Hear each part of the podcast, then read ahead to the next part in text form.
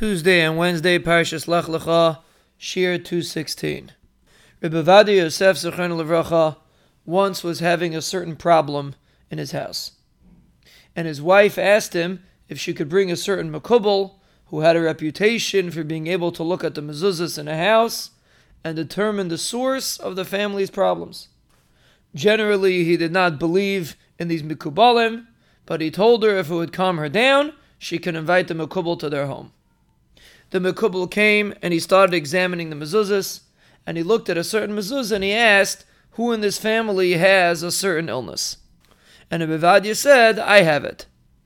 The Makubal said this mezuzah is full of moisture, and that's what's causing this and this illness that you have.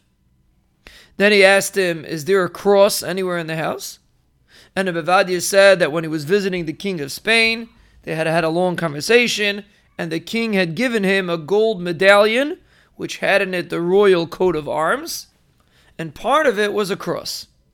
The Makubal told him he has to destroy the medallion.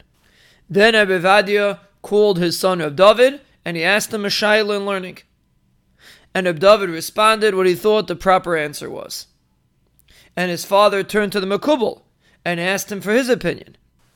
And the Makubal said his answer, and obviously from the way he answered, we realized that he had no idea what he was talking about. When the Makubal left, Rabbi Ovadia told his family to put all the mezuzahs back where they belong. And he said regarding the medallion, he has a tshuva about this, since the coat of arms is only a symbol of honor, and it's not a religious object, it's not also to own it.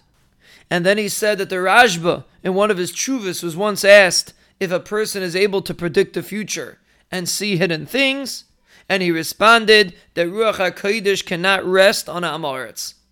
And perhaps he had some Ruach HaTumah that's entering the person that enables him to see the future. And he told the son as follows He said, I asked you a question, and you told me the answer. I turned to the Makubal to see if he knows how to learn, and he didn't know the answer. If he doesn't know how to learn, we don't have to pay any attention to what he said. And regarding the mezuzah, he said, according to halacha, you're not allowed to bury a mezuzah that's kosher. And not only is this mezuzah kosher, it's mehudar. And therefore, there's no reason to replace it. We see from this story an important lesson. Most people, if they would have experienced such a situation, they would have listened to the Makubal. He's a Makubal. He knows what he's talking about. He realized that Rabbi Ovadia had a certain illness. Obviously, we should listen to him. But that's not the proper approach. If a person doesn't know how to learn, we don't have to listen to anything he says. The answers to our challenges are only by a person that knows how to learn. Those are the ones that know the emes.